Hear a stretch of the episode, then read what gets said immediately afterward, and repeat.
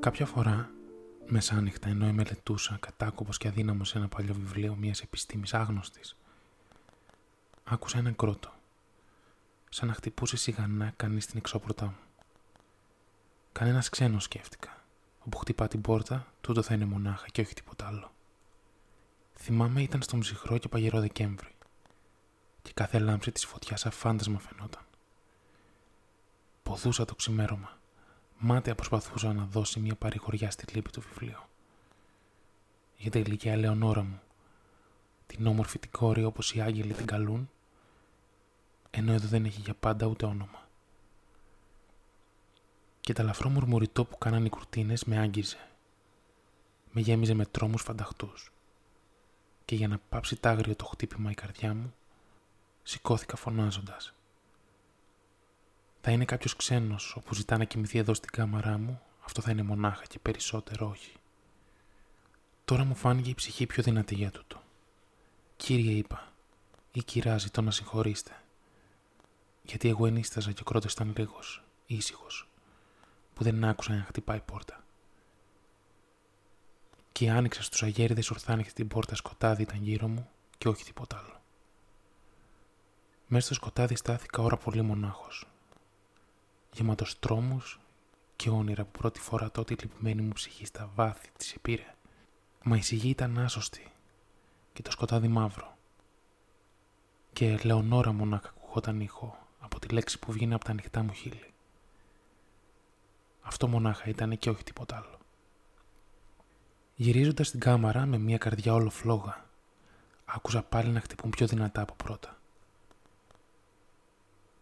Σίγουρα κάποιος θα χτυπά από το παραθύρι. Α πάω να δω και ας λύσω πια τούτο το μυστήριο. Α ησυχάσει η μαύρη μου καρδιά και θα το λύσω. Θα είναι οι αγέριδες και όχι τίποτα άλλο. Άνοιξα το παράθυρο και ένα κοράκι μαύρο με σχήμα μεγαλόπρεπο στην κάμαρα μου μπήκε και χωρίς διόλου να σταθεί ή να αμφιβάλλει λίγο, επήγε και κάθισε στην πέτρινη παλάδα απάνω από την πόρτα μου.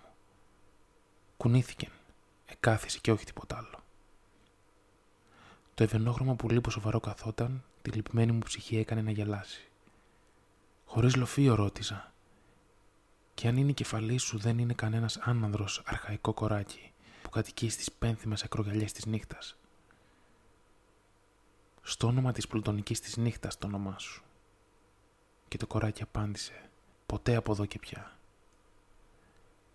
Ξεπλάγηκα σαν άκουσα το άχαρο πουλί να ακούει τόσο εύκολα τα όσα το ρωτούσα. Αν και η μικρή απάντηση που μου έδωσε δεν ήταν καθόλου ικανοποιητική στα όσα του πρωτόπα. Γιατί ποτέ δεν έτυχε να δεις μες στη ζωή σου ένα πουλί να κάθεται σε πρωτομή γλυμμένη απάνω από την πόρτα σου να λέει «Ποτέ πια». Μα το κοράκι από εκεί που ήταν καθισμένο δεν είπε άλλη λέξη πια, σαν να ήταν η ψυχή του από τις λέξεις. Ποτέ πια γεμάτη από καιρό. Ακίνητο καθότανε, χωρίς ένα φτερό του να κινηθείς σαν άρχιζα να ψιθυρίζω αυτά. Τόσοι μου φίλοι φύγανε, ως και αυτές οι ελπίδες. Και όταν δεν έρθει το πρωί, και εσύ θέλει να μου φύγεις. Μα το πουλί απάντησε, ποτέ από εδώ και πια. Ετρώμαξα στη γρήγορη απάντηση που μου είπε πάντα εκεί ακίνητο στην πρωτομήνα πάνω. Σίγουρα σκέφτηκα, αυτό που λέει και ξαναλέει θα είναι ότι έμαθε από τον κύριό του που αμήλικτη καταστροφή θα του έκοψε το τραγούδι που θα έλεγε ολιμερής και του έκαμε να λέει λυπητερά το ποτέ πια για τη χαμένη λυπίδα. Μα η θέα του ξωτικού πουλιού με έφερε γέλιο. Και αρπάζοντας το κάθισμα εκάθισα μπροστά του και βυθισμένο όνειρα προσπάθησα να έβρω τι λέει με τη φράση αυτή το μαύρο το κοράκι, το άχαρο, το απέσιο ο τρόμος των ανθρώπων, σαν έλεγε τις θλιβερές της λέξεις «ποτέ πια». Κι έτσι ακίνητος βαθιά σε μαύρες σκέψεις μπήκα χωρίς μια λέξη μονάχα να πω στο κοράκι, που το όλο φλόγα μάτια του, μες στην καρδιά με καίγαν. Έτσι σκεφτόμουν έχοντας το βελουδένιο μέρος του παλαιού καθίσματος γερμένο στο κεφάλι, στο μέρος που το χάιδευαν η λάμψη της κατήλας, εκεί όπου η αγάπη μου δεν θα κουμπίσει πια. Τότε ο αγέρας φάνηκε σαν να ήταν μυρωμένος από το θυμιατήριο αόρατο που αγγέλη και Σεραφείμ το κούναγαν και τα λαφρά τους πόδια ακουγόταν στο μαλακό γαλί της καμαρά μου. Να βαγισμένε, φώναξα. Αναβολή σου στέλνει με τους αγγέλους ο Θεός και μαύρη λησμοσύνη για τη χαμένη αγάπη σου την όμορφη Λεωνόρα. Πιέσε από το μαύρο το πιωτό της λύθης και λησμόνα εκείνη που χάθηκε. Και το κοράκι είπε, ποτέ από εδώ και πια. Είπα, προφήτη των κακών, είτε πουλή είτε δαίμον, είτε του μαύρου πειρασμού αποσταλμένε εσύ, είτε της άγριας θύελας το μάνιασμα χαμένε, αλλά άφοβε στον κόσμο αυτό που κατοικεί ο τρόμος. Πες μου με ειλικρίνεια, υπάρχει εδώ στον κόσμο της λύπης, κάνα βάλσαμο που δίνει η Ιουδαία. Πες μου. Μα εκείνο απάντησε, ποτέ από εδώ και πια.